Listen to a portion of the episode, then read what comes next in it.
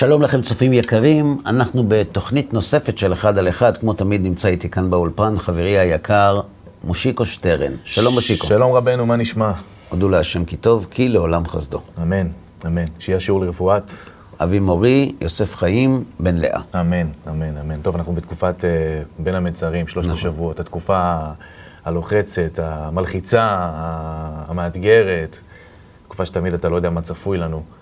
אבל uh, אתה יודע, ההיסטוריה מלמדת שזו גם uh, תקופה שאנחנו עושים, עושים הרבה, הרבה עבודת uh, תיקון מידות, הרבה עבודת שינוי פנימי. יש, יש איזו אווירה כזאת באוויר, אתה יודע, מרגישים אותה, של הכל לוחץ כזה כרגע. כן. והכל לא ברור. הכל לוחץ. ואני רוצה שנזרה קצת תקווה, ברשותך, היום. בתוכנית הזו. כן, אם יש תקווה כמובן. לא, יש, מה, חייב להיות. חייב. יהודים, מאמינים בני מאמינים. אם אתה אומר שחייב להיות, אז חייב להיות. בשביל זה אני פה. אני לא מתווכח. סומך עליך. לא יכול להתווכח איתך, כן. אתה יודע, וזו תקופה שתמיד מחזירה אותנו אחורה בזמן, ואיפה שלא תסתכל על זה בהיסטוריה של העם היהודי, הנושא הזה של שנאת החינם, הנושא שעליו בעצם אנחנו מתכנסים כל שנה מחדש, של שלושת השבועות, ואחר כך את תשעה באב. מה זה הדבר הזה? למה זה לא עוזב אותנו? על זה אני רוצה לדבר היום, ברשותך. אוקיי. זה בעייתי מאוד לדבר על זה. למה? אני אגיד לך.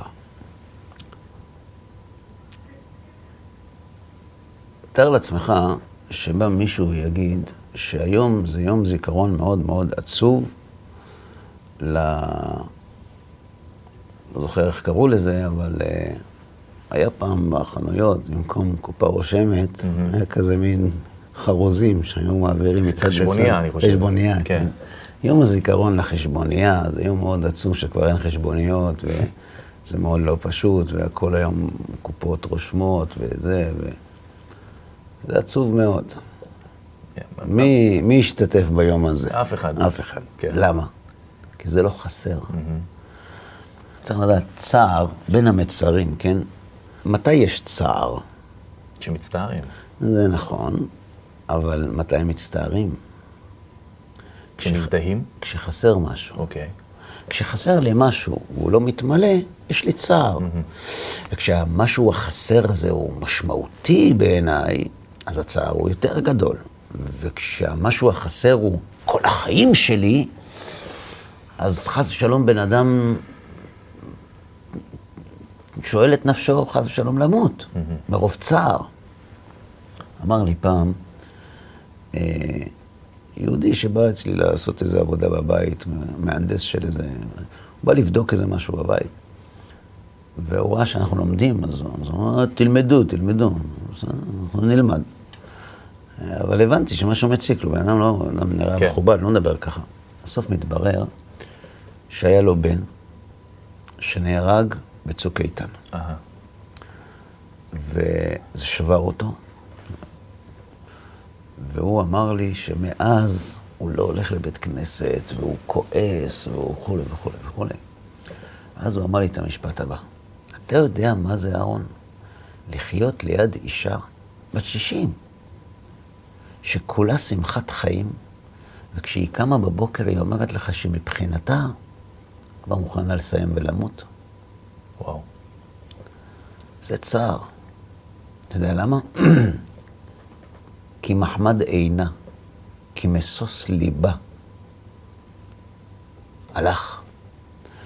והוא תפס מקום כל כך חשוב בחיים האימהיים שלה, שלמרות שיש לה חיים זוגיים וחברתיים, הם בכלל לא משתווים כן. לחיסרון ולכאב העצום שנפער בה, שהתרופה היחידה שהיא מוצאת לו זה המוות. Mm-hmm. כשחסר, כואב. נכון. כשכואב, עצובים, וכשעצוב, מצטערים. לכן כל כך קשה לעסוק בנושא הזה. אם היינו חיים היום בגטאות של פולין, או במלח של מרוקו, או בשכונות הצפופות בדמשק, או בכל מקום אחר, והיו מגיעים ימי בין המצרים, כולם היו מצטערים. נכון. כי כולם היו מחכים לגאולה. אבל היום אנחנו בארץ ישראל. וברוך השם, יכול להיות יותר טוב תמיד, אבל המצב לא רע, נכון. יחסית. כן. יחסית הכל. וכאן להצטער על משהו שאתה לא באמת מרגיש שהוא חסר, זה סוג של מאמץ שרק הוא יכול לגרום לך לצער. נכון. אפילו סוג של משחק, אפשר להגיד. בדיוק. איך אמרת? חשבוניה קראו לזה? כן. יום הזיכרון לחשבוניה. לכן זה כל כך קשה. זאת אומרת, כדי שאנחנו נבין את החשיבות של הימים האלה, אנחנו צריכים להרגיש את החיסרון. והיום, בדור שלנו, כדי להרגיש את אותו חיסרון שהרגישו באופן כל כך טבעי בגלות, אנחנו צריכים איזה תוסף מסוים. טריגר? בדיוק. כדי שנבין שחסר. כי כשאתה הולך בירושלים ואומר לשנה הבאה בירושלים הבנויה, ואתה רואה אותה בנויה, אתה אומר את זה בגלל המסורת, כן. כי היא בנויה. אז נכון שבית המקדש זה חשוב מאוד, ו... וכהנים בעבודתם, ולוויים בדוכנם, הכל נכון, אבל... אבל יש רכבת נכון. קלה, כן. כן, בדיוק, בדיוק, הרכבת היא קלה. כן, כן. לכן זה קשה לעסוק בזה. זה לא שהנושא עצמו, בבין המצרים. ובין אדם לחברו, זה לא דברים חשובים, אבל אם אנחנו רוצים להבין את החיסרון הגדול שאנחנו מצויים בו, אנחנו לא יכולים לדבר על האבנים, כי האבנים מדברות בניין. אנחנו צריכים לדבר על המצב בינינו, על המצב שגרם לחורבן שהתחיל בי"ז בתמוז, שהם תחילת ימי בין המצרים. וכמו שכתוב, אם לא נבנה מחדש, אנחנו עדיין חווים את אותו מצב. זה נכון. זה נכון שכל שנה נבנה בית המקדש בימיו כאילו נחרב בימיו, ולכן אנחנו מטענים, כותב הרמב"ם, הכל נכון. אז השאלה מה עושים? איך מתחילים? אוקיי. אז בואו נבדוק. אם אתה מסתכל על, על החברה, החברה הישראלית שאנחנו, אתה ואני חלק ממנה, חלק מהפסיפס שמרכיב אותה, כן. אנחנו מסתכלים על החברה שלנו. אנחנו רואים ממש איך הדבק שהחזיק אותנו כל כך הרבה שנים בגלות, מתפורר מילימטר אחר מילימטר. ומה שמעניין זה שכולנו, שחלק מההתפוררות הזאת אנחנו, כולם עומדים ואומרים שזה דבר חמור, וצריך לאחות את הקרעים, ולאחד את העם, ול, ולמנוע פילוג, ולסלק את השנאה, ולפתח שיח חדש, נכון? אבל זה ממשיך. וזה נראה כאילו זו איזו גזירת גורל, כאילו, זה לא משנה מה יהיה, תמיד הכל יהיה ככה לקראת פיצוץ, כאילו מישהו לא נותן לנו לנוח. נכון. ואנחנו, שאנחנו מאמינים בהשגחה פרטית, שאין שום דבר שקורה בעולם בלי השגחתו יתברך, אנחנו צריכים להבין מה עומד מאחורי זה, שהרי, שהרי מה שגרם לחורבן היא שנאת חינם, אז מה, חס ושלום הקדוש ברוך הוא, חלילה, הוא רוצה שנשאר במצב הזה ו- ו- ו- ולא ייבנה בית המקדש בימינו. זה, זה לא מובן. ודאי שלא. אנחנו כבר חזרנו לארץ, הקדוש ברוך הוא עשה לנו כזה נס. אז הוא לא יכול לסדר עוד איזה ניסון קטן, ככה, אתה יודע, בפינאלה, שפתאום לא אוהב אחד את השני. אגב, אחרי מלחמת ששת הימים, הייתה תקופה כזאת. אחרי מלחמת ששת הימים, אנשים ירגישו סוג של אחדות שאנחנו היום רק יכולים לחלום עליה. זו הייתה אווירה של התעלות, זאת אומרת, אפילו אנשים שכל כך רחוקים דיברו על ימות המשיח. חיים חפר, שמעת עליו? בטח. לא למד בפונוביץ', כן? כתב שיר שהיו בו המילים תודה לאל. שזה, מי שמכיר קצת את העניינים, זה בלתי אפשרי. זאת אומרת, הייתה הרגשה, לא היית יכול לסגור את העיניים, זאת אומרת, היית פותח, היית מבין שקורה כאן משהו גדול וכולם ביחד. והיום, זה התחיל בעצם במלחמת יום כיפור, היום יש אווירה לא טובה. כן. ואם אנחנו רוצים להרגיש את משמעות הימים האלה, אני חושב שאנחנו צריכים להתכוונן לאזור הזה. כי באזור הזה אנחנו מרגישים חיסרון באופן הרגשי שלו, הרבה יותר אמיתי מאשר חסרון בניין הארץ, שברוך השם היא בנויה, זה נכון שבית המקדש לא בנוי, והמשיח עוד לא הגיע, ו- וזה סוכריה לעומת הכל, אבל, אבל אנחנו מדברים על הלב, והלב מתחבר להרגשה. וכשמראה העיניים סותר את מה שאתה אומר, הלב לא מרגיש, הוא אומר, בסדר, זה חשוב, חשבוניה. כן, כן. אז אולי, אולי נתמקד בזה.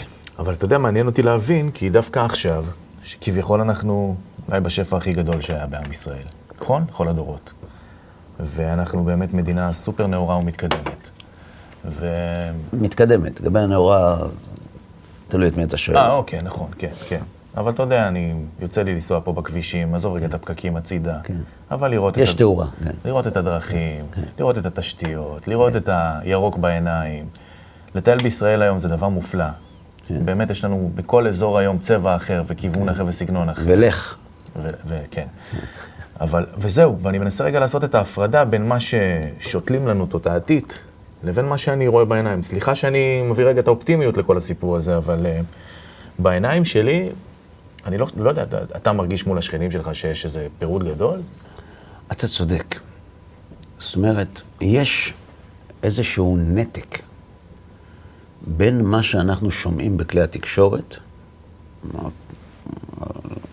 בכל רוחב הגזרה, אלקטרוניים, כתובים, לבין חיי היום-יום. זה נכון. כן. זה נכון שרוב עם ישראל לא מנותק מהמסורת, ואפילו יש לו חלק בה עם רגש. אתה רוצה לשמוע משהו? כן. אני קם בבוקר עם עיניים טרוטות, כמו שאתה רואה, אחרי שהייתי אתמול בהופעה של חנן בן ארי, אומן חבר שלנו, שאתה מכיר. וגם זכיתי להיות הראשון להשמיע אותו ברדיו בעבר, בהתחלת דרכו. איש יקר. מאוד. כן.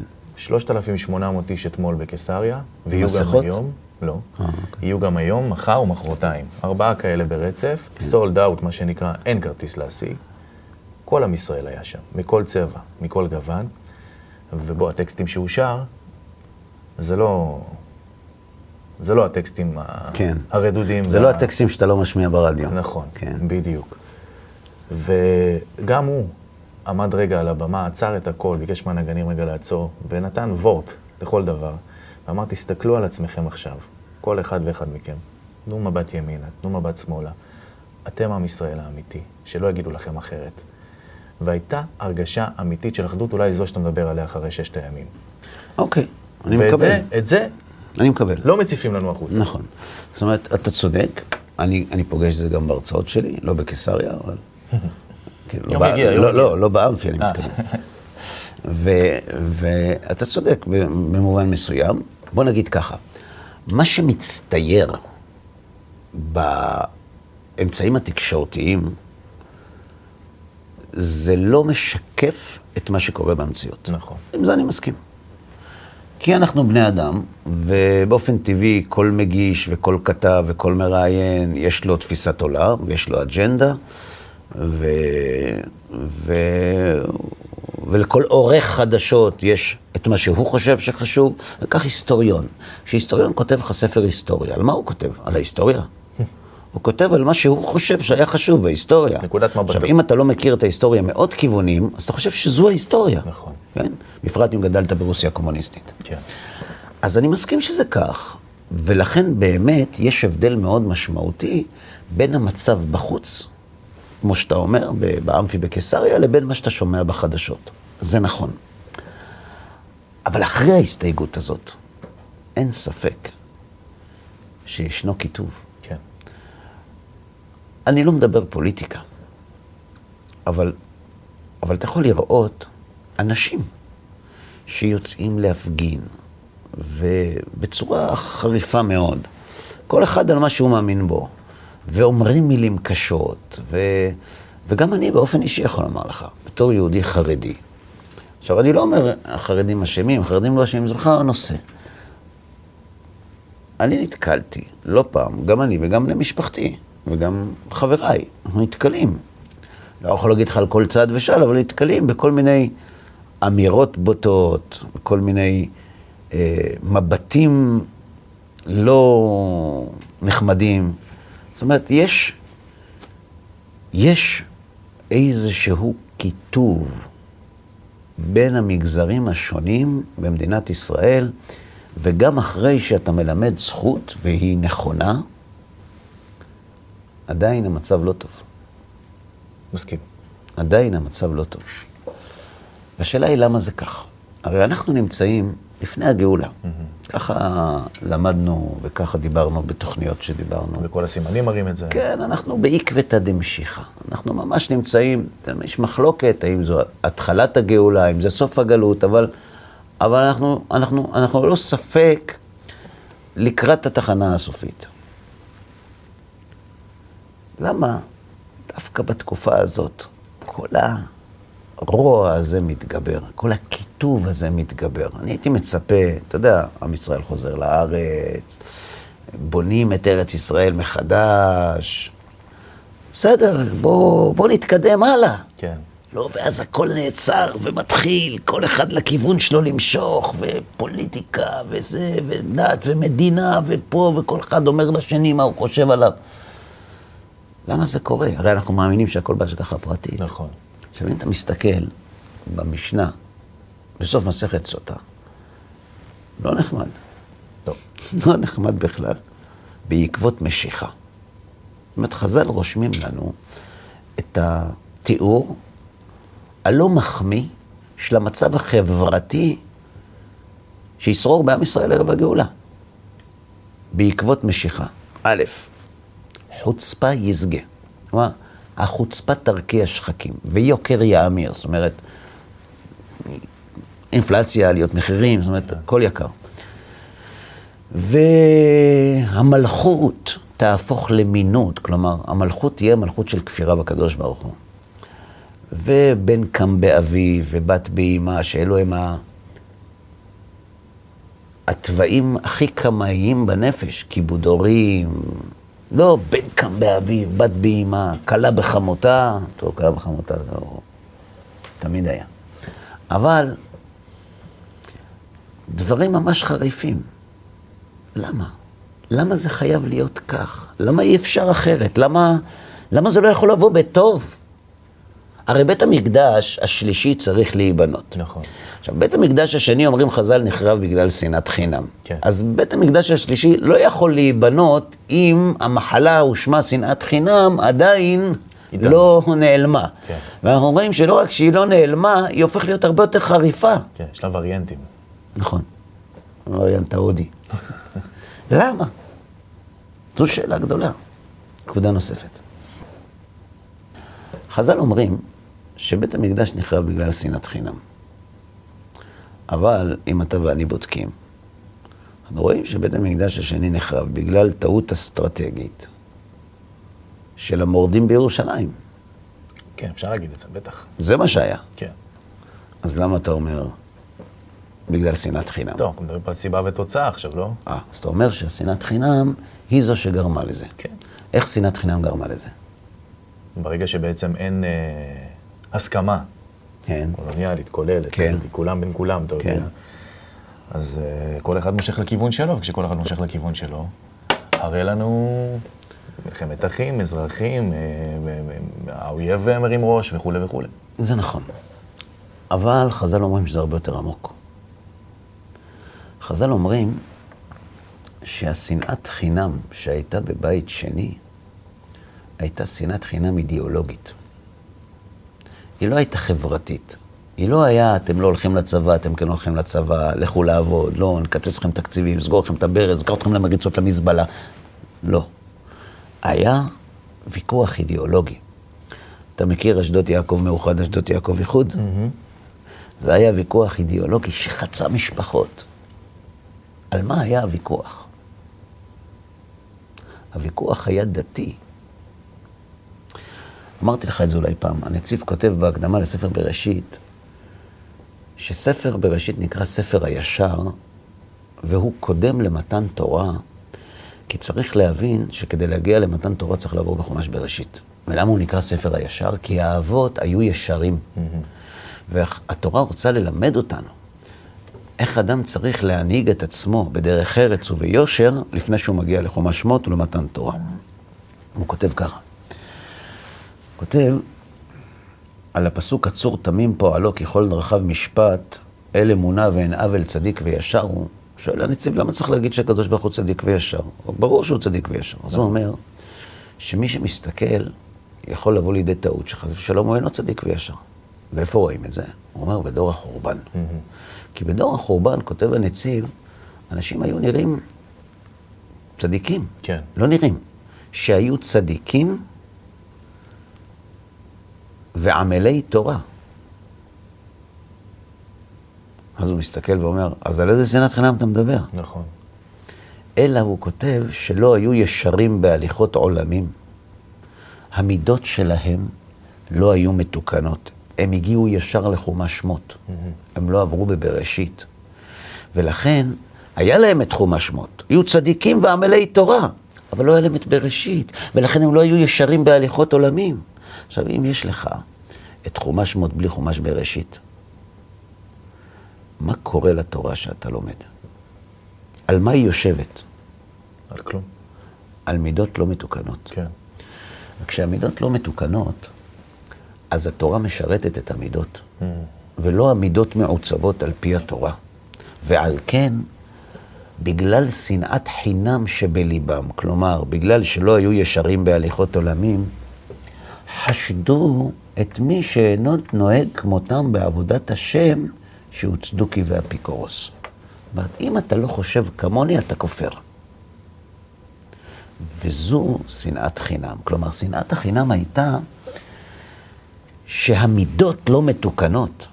וכשהמידות לא מתוקנות, אתה שונא בשם מידות לא טובות. כלומר, השנאה היא חינם, היא לא צודקת. ועל זה נחרב בית המקדש. עכשיו, זה גרם... מצדיק אותה עם התורה. זה גרם, כן, זה גרם לכך שהיו מחלוקות. עכשיו, בירושלים, כשהיו מחלוקות, כל אחד אמר לשני, אתה כופר, אתה אפיקורוס, אתה זה, אתה, אתה נגד התורה. זה מה שהיה בירושלים. הם היו צדיקים ועמלי תורה, אבל לא היו ישרים בהליכות עולמים, אז היה להם את חומש מאוד בלי חומש בראשית. אז אם אין מידות טובות, אז איך התורה תביא את האדם לשלמותו? כשאנחנו נמצאים מערב הגאולה, את מה אנחנו צריכים לתקן? את המידות. את המצב של אז. כן. מה היה המצב של אז? שהמידות היו לא מתוקנות, וכיוון שאז המידות היו לא מתוקנות, אנחנו צריכים לתקן את המידות כדי להעלים את השנאת חינם, כדי שתבנה את בית המקדש. אוקיי. יפה. זה כותב הרמב"ם בהלכות תשובה. אומר הרמב"ם, מה ההבדל בין שב בתשובה לבין בעל תשובה? או. מה ההבדל? הוא אומר ככה, אדם חטא. בן אדם לחברו, בן אדם למקום, חטא. אז הוא אומר, אני חוזר בתשובה, אני לא בסדר, שום תקיפות מצפון, אני, אני הולך לבקש סליחה. ובאמת, או משיב את הגזלה, או מבקש סליחה על הפגיעה, או בן אדם למקום מתוודה ושב לקבל ליד, כן, שב בתשובה, שב בתשובה. זה שב בתשובה. בעל תשובה זה אדם שיש לו בעלות על השיבה שלו. הוא בעל תשובה. איך קונים בעלות על התשובה? אומר הרמב"ם, והוא זה עושה לגמרא כמובן, אומר הרמב"ם, שהוא בא לידי ניסיון באותו חטא שהוא נכשל בו, עם אותו יצר, באותו מצב, באותו רצון, והוא מתגבר ולא חוטא בגלל התשובה שהוא שב. אז הוא נהיה בעלים על התשובה. הוא קנה אותה. נכון. מה זה בעלים על התשובה? שהוא לא ישוב עוד לזה החטא לעולם. כן. זאת אומרת, אם אנחנו צריכים לתקן את המצב המקולקל שגרם לחורבן בית המקדש השני, כי הרי אנחנו רוצים שייבנה בית המקדש במהרה בימינו, אז אנחנו צריכים לתקן את מה שגרם לחורבן. מה גרם לחורבן? שנאת חינם, נכון, אבל מאיפה היא באה? כי לא היו ישרים בהליכות עולמים, כי לא היה בן אדם לחברו. ואיפה אין בן אדם לחברו? איפה שהמידות לא מתוקנות. לכן, אם אנחנו רוצים לתקן, אנחנו צריכים לתקן את המידות שלנו. אוקיי. וכדי לתקן את המידות שלנו, אנחנו צריכים להסתכל על המציאות. וכשאנחנו רואים את המציאות, כמה היא רעה, במקום להגיד, זה מצב נורא, מצב קטסטרופלי, המדינה מתפוררת, וחייבים לעשות משהו. אני צריך לעשות. פה. זה פה. במקום שתהיה ברשות לבך, שלבך יהיה ברשותך. זה פה. זה מה שצריך לעשות בימי בין המצרים. כי אנחנו לא בונים עכשיו את בית המקדש, מכל מיני סיבות. אז מה אנחנו עושים? איך אנחנו מזרזים את הגאולה? על ידי שאנחנו מתבוננים במציאות ומבינים את חומרתה ועושים הפוך. ולכן, חוצפה ישגה. תסביר לי. כשהחוצפה היא בשיא פריחתה, כן. בשיא עוצמתה, כן. כשהמידות המקולקלות מגיעות למיצוי, אין למעלה מן הקלקול הזה. אנחנו חיים היום בעולם שהמידות הרעות הן כל כך רעות שהן טובות. מה אמרת עכשיו? אני לא זוכר. שהמידות הרעות הן כל כך רעות שהן שהן טובות, פירוש. פעם היו נורמות, היו כללים, היו ערכים. כן. הייתה, הייתה אמת. כן. דתית, לא דתית. היה, היו משפטים, ככה צריך להתנהג. אמא הייתה אומרת לילדה או לבן שלה, ככה צריך לנהוג, ככה לא מתנהגים, זה לא יפה. כן. אני לא מדבר על החוק, אני מדבר על נימוס. ברור, ברור. השתנה. השתנה. היום אנחנו חיים בעולם של נרטיבים, לא בעולם של אמת. אין אמת. אתה יש לך את הנרטיב שלך, אני יש לי את הנרטיב שלי, כל אחד והנרטיב שלו. נכון. בעולם כזה אין מידות רעות. כי זה אני. ואם זה אני, אז זה טוב. וזה גם כל אחד מרשה לעצמו להוציא את כל מה שיש לו תחת השם שלו, עם התמונת פרופיל שלו, עם ה... זה אני. כן. מה, למה צריך להתבייש? מתי יש בושה? כשהחיסרון מתגלה. אבל כשאין חיסרון, אין בושה. מי שלא עשה שום דבר רע לא מתבייש מכלום. כביכול. הוא לא, הוא לא אמור להתבייש. ממה? הוא לא עשה כלום רע. מי מתבייש? מי שעשה רע, והרע שלו מתגלה. אבל אם אנחנו חיים בעולם שאין בו רע, הכל טוב. גאווה, אין בזה שום דבר פסול, רק לא על חשבון אחרים כמובן, בזהירות בסיבוב. אבל חוץ מזה הכל בסדר. מי שאתה, איך שאתה, כמה שאתה, ככה נולדתי, ככה אני, זה מי שאני, הכל בסדר. אנחנו חיים בעולם שאין בו אמת מידה שאפשר לקחת אותה ולבוא למושיקו ולהגיד לו, מושיקו, איפה אתה ואיפה זה? אין את זה. זה איננו. כן. אז יש את מושיקו ויש את אהרון, ואיש באמונתו יחיה, ותנו לחיות לחיות ותתרמו לויצו, הכל בסדר. אנחנו חיים בדור שהמושג אמת לא מוכר לו. אין אני צודק ואתה טועה, אין דבר כזה. זו דעתי, זו דעתך, אני יש לי את התפיסה שלי, אתה יש לך את התפיסה שלך, יש מקום לכולנו. האמת שלי. כן, האמת שלי, אבל זה לא האמת. זו המחשבה שלי, כי אין אמת. בחברה כזאת, שבה אנחנו חיים, הכל לגיטימי. החברה הליברלית, הפרוגרסיבית, כן? הכל לגיטימי, הכל בסדר. יש רק נורמות של אל תפגע וחוק וכאלה, אבל בתוך האקווריום הזה אתה יכול לשחות איך שאתה רוצה, גב, בטן, הכל בסדר. עם הסלפיר, עם הקשקשים, הכל עובד. חברה כזאת, למה גאווה תהיה פסולה? אתה רוצה להיות גאוותן תהיה, אתה רוצה להיות ענוותן תהיה. אתה רוצה לחשוב שענווה זה דבר פסול, שמנמיך ומקטין, מותר לך. אתה רוצה לחשוב שגאווה זה דבר פסול, מותר לך. אבל יש מקום להכל. בעולם כזה אין מקום לתיקון המידות, כי הן לא מקולקלות כדי שנתקן אותן. זה לא שאנחנו אנשים רעים, זה לא שאנחנו מושחתים. אנחנו לא מתקנים את המידות כי אנחנו לא חושבים שצריך, mm-hmm. כי הכל בסדר. כלומר, המידות הרעות מגיעות למיצוי כל כך רע, ששיא הרוע, שהמידה הרעה היא טובה. זה בסדר, זה לגיטימי, הכל מותר. למה לשנות? אבל אם זה לגיטימי, וגם הגאווה לגיטימית, הגאווה מביאה שנאה. אנחנו לא מבינים את הקשר. אבל אם היינו מבינים שהגאווה מולידה שנאה והשנאה מפוררת את העם, יכול להיות שהמדינה הייתה מחליטה שגאווה זה דבר פסול כי היא מזיקה למדינה. הגאווה זה אני. אתה רואה פה את החור? אני. הכל מסביבי. הגאווה היא לא איזו תחושה פנימית, יש לה השלכות חברתיות. אני לא סופר אותך, אתה לא תכתיב לי, אתה לא תכפה עליי. אני ואני ואני, חוצפה ישגה. למה? משתי סיבות. אוקיי. Okay. א', כי כדי לתקן את חטא דור החורבן, שחטא במידות רעות, צריך לתקן את המידות הרעות. נכון. אבל המידות צריכות להיות באותה עוצמה, כמו שכותב הרמב"ם, mm-hmm. שהיא תשובת המשקל. ולכן סביר לצפות שבעקבות משיכה חוצפה ישגה.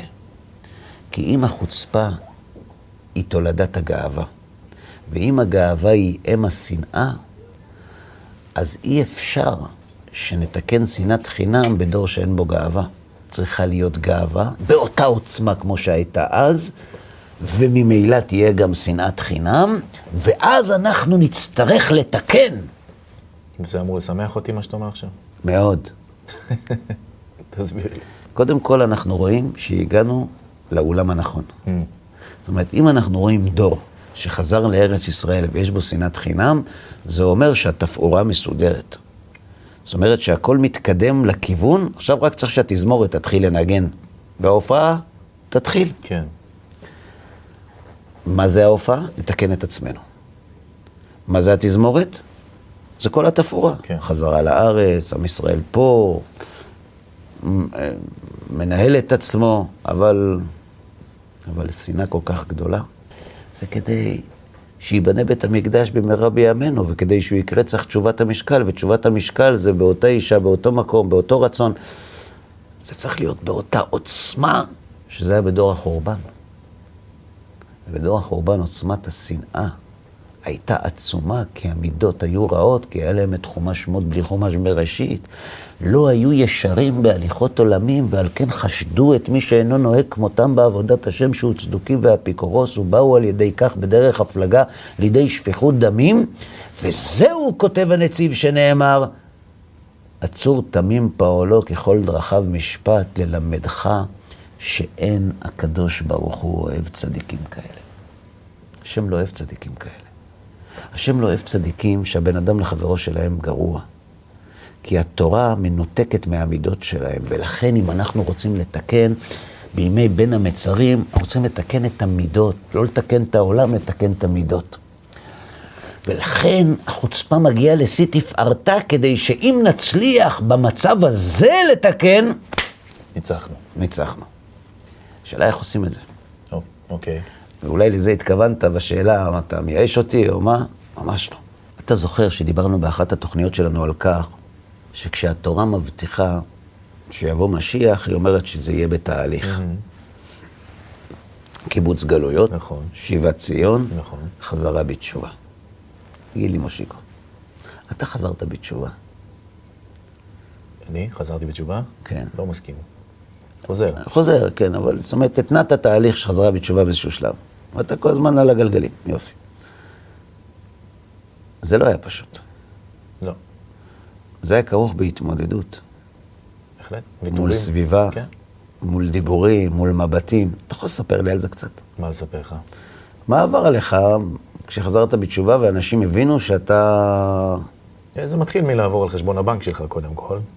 הוויתורים הראשונים הם שם, אתה יודע. כן. זה תמיד מה אתה עושה ומה אתה לא עושה יותר. אז זה ממשיך בלהחליף חברה. למה להחליף חברה? כי חברים אה, ש... איך אמר לי סוג של חבר שישב איתי באירוע לא מזמן בתור אורח? היה, לדבר על אנשים זה הספורט הלאומי. ואני אז הרגשתי... אתה נהיה- אתה נהיה משעמם, מושיקו. כן, אתה מבין? אתה משעמם, אתה נהיה קיצוני, אתה, אתה חוזר אחורנית, מה קרה לך, אה, מי מת, אה, זה, צריך להרוג את הבעיות האלה שהן קטנות, כן. נכון? כן, כן. וזה גם, אני שומע מאנשים שאני בקשר איתם, לעג. יש לעג, כן, בטח, לעג. בטח. י- יראי חטא ימאסו. כן. זאת אומרת, זה יהיה לא מכובד להיות בעל תשובה. כן. אני חושב שהיום צי- הציבור המושמץ ביותר, אחרי הדתיים הלאומיים ואחרי החרדים, מתחת בעלי התשובה. יש לי הסבר למה זה ככה, אבל ההתייחסות ל- לעולם התשובה, לחזרה, זה חוזר בתשובה. כאילו איזה מין אות קלון כזאת, הוא חוזר כן, בתשובה. כן, כן. אני בשבילי חוזר בתשובה, הוא, הוא, הוא, איך אמרת, הוא, הלוואי שאני אזכה. היה לנו טיפת הבנה באיזה ניסיונות הם מתמודדים. טיפת הבנה. אבל מה היחס אליהם? אל חוזרים בתשובה, אל בעלי התשובה, איזה יחס הם זוכים לו? יראה חטא ימאסו. ושר מרע משתולל. אומר רש"י, כל מי שיסור מרע, כל הבריות אומרות עליו, שוטה הוא. מי שיחזור בתשובה בתקופה הזאת, יצחקו עליו. הגאון מווילנה כותב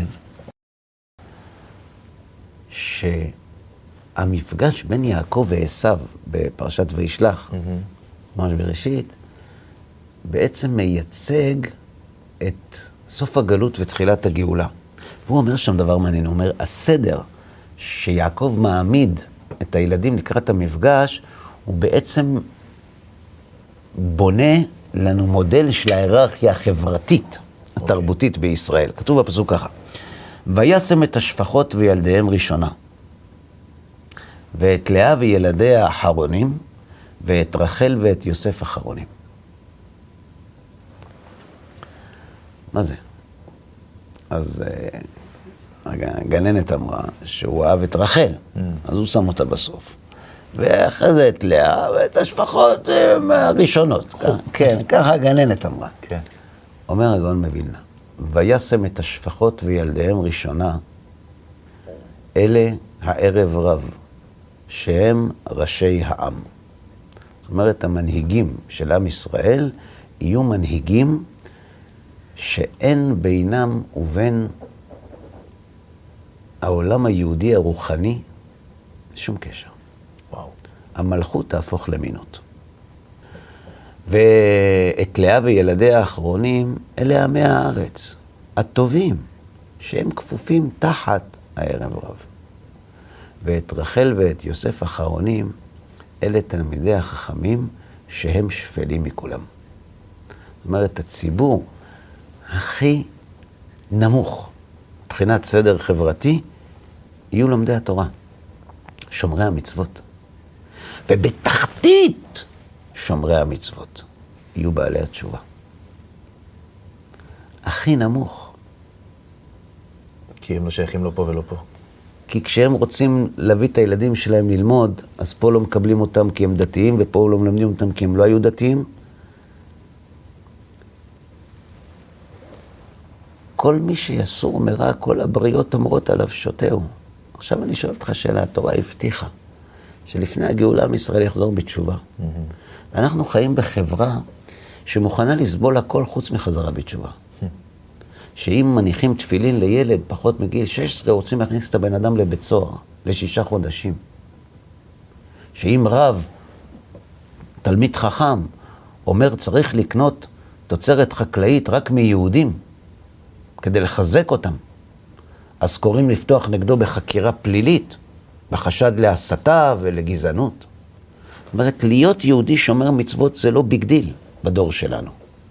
והכי לא, זה בעלי התשובה. אז איך יחזרו בתשובה? איך? איך? והנה חוזרים. עם החוצפה. נכון, החוצפה היא כל כך שלילית. החוצפה יש בה מעלה גדולה. נקראת עזות דקדושה. ויקבל ליבו בדרכי השם. לא מעניין אותי מה אתה אומר. מי אתם? לא עושה חשבון לאף אחד. ככה החלטתי. הנה אני, עם כיפה, עם כיסוי ראש. כשהוא עשה קעקוע, הוא שם מגעילים בכל מיני מקומות. ב... אמרו לו, מה עמוס? לא עושה חשבון לאף אחד, אני עושה מה שאני רוצה. אני מורד. אף אחד לא יגיד לי מה לעשות. העולם חופשי. כל המילים האלה נועדו, אתה יודע למה? כדי לקחת את אותם בעלי תשובה, שהם הערובה שלנו לביאת המשיח, מתחתית הסולם החברתי, ולהפוך אותם למיינסטרים. מאיפה זה בא? מי שגדל באווירה של אף אחד לא יגיד לי מה לעשות, אין לו קושי לשים כיפה על הראש כשהוא חוזר בתשובה. Mm. אבל מי שגדל בחברה שעושים חשבון לכולם, לא יכול לשים כיפה עכשיו. זה נכון. זאת אומרת, אנחנו רואים שההשגחה עושה פה דבר נפלא. מצד אחד היא מעצימה את הגאווה, כי היא חייבת להתגבר כדי שנוכל לתקן אותה, כדי שנוכל להביא את הגאולה. אבל מצד שני, עם אותה גאווה שאותה צריך לתקן, הקדוש ברוך הוא מקדים תרופה, ונותן לבעלי התשובה את הכלי הרגשי, המידתי, כדי לעשות את התהליך הכל כך נחוץ לגאולה, בלי לעשות חשבון לאף אחד. ולכן במקום שבו בעלי תשובה עומדים. נכון.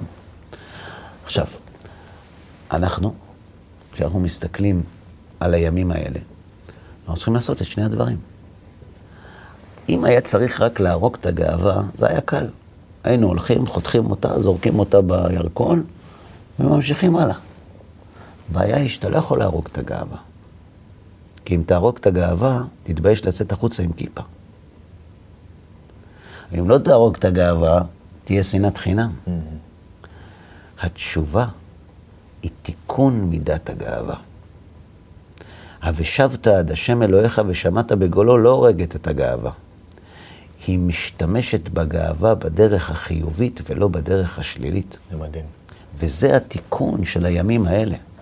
אם היה צריך, שמע, תהיה כלום, תהיה כלום, אם יורקים עליך תגיד זה גשם, נותנים לך סטירה, תן את הלחי השנייה והכל יהיה בסדר. גם ראינו שאצלם זה לא עבד וגם זה לא עובד, זה נגד הטבע. אתה לא יכול להרוג תכונת נפש, mm-hmm. אבל אתה יכול להטות אותה.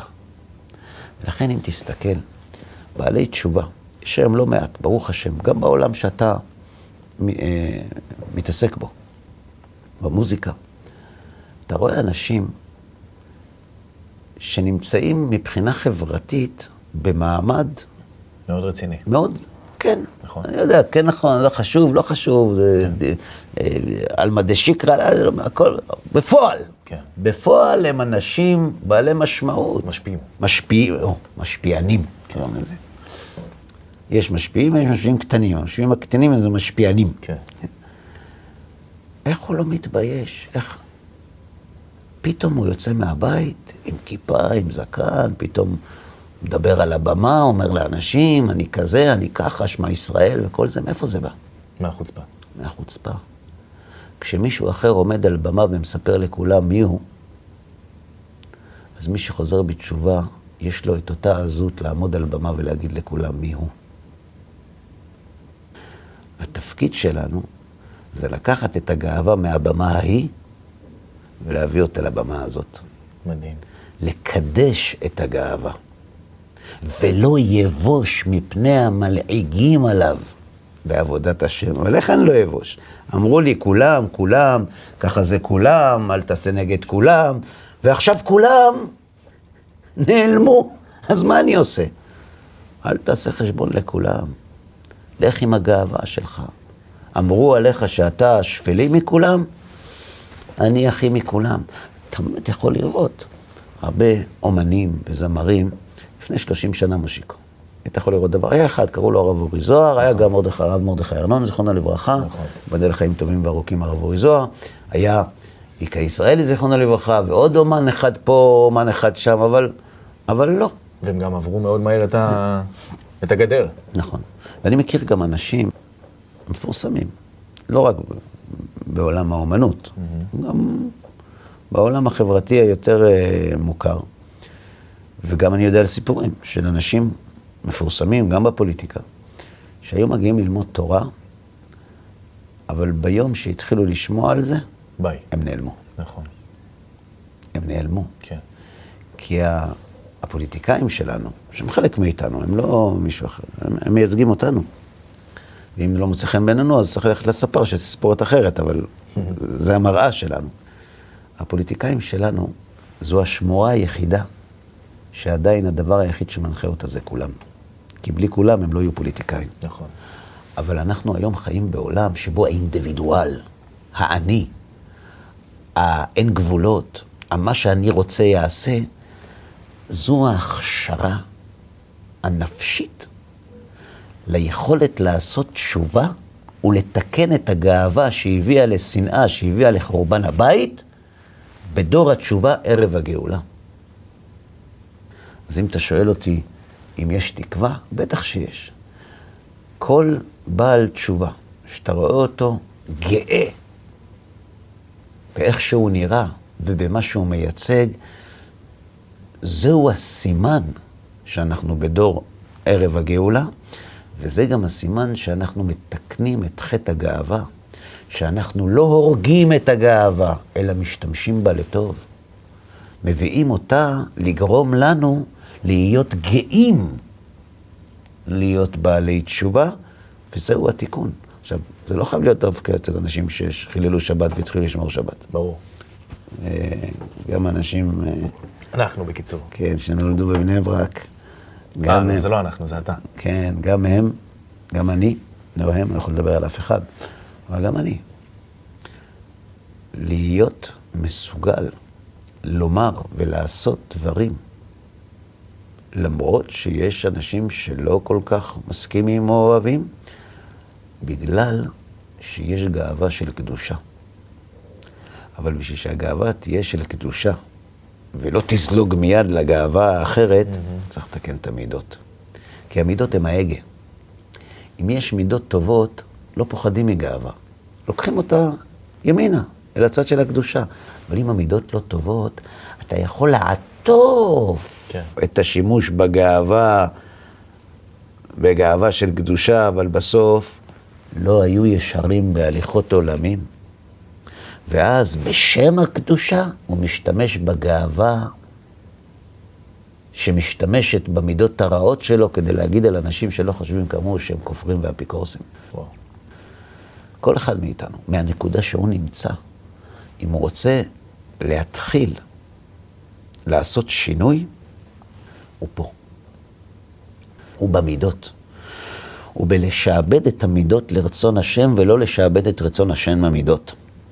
וכשהמידות שלנו מתוקנות, אנחנו יכולים להחזיק בגאווה על דרך הקדושה, ואז לפרסם את שמו של הקדוש ברוך הוא בעולם בלי להתבייש, בדור שמצליח לעשות את זה בגלל שחוצפה ישגה, שהיא הגיעה לגבהים כאלה רק כדי לאפשר לנו לעשות את הדברים ולתקן את שנאת החינם שהייתה מבוססת על מידות רעות וגרמה לחורבן בית שני. אז אם אתה שואל אותי, מהי תשובת המשקל בימי בין המצרים? אנחנו, המידות שלנו, להיות גאים בעבודת השם. ואז,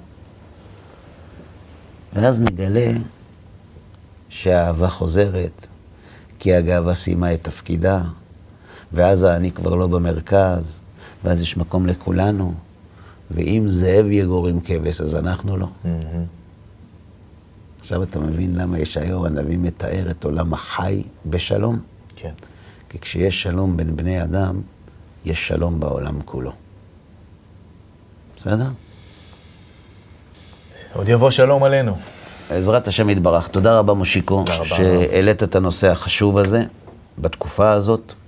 תודה רבה גם לכם, צופים יקרים, שהשתתפתם איתנו בעוד תוכנית של אחד על אחד. אנחנו מאוד מקווים שהדברים יהיו לתועלת, לפחות לנו. ובעזרת השם ניפגש בזמנים טובים ובתוכניות נוספות. כל טוב לכם ובשורות טובות.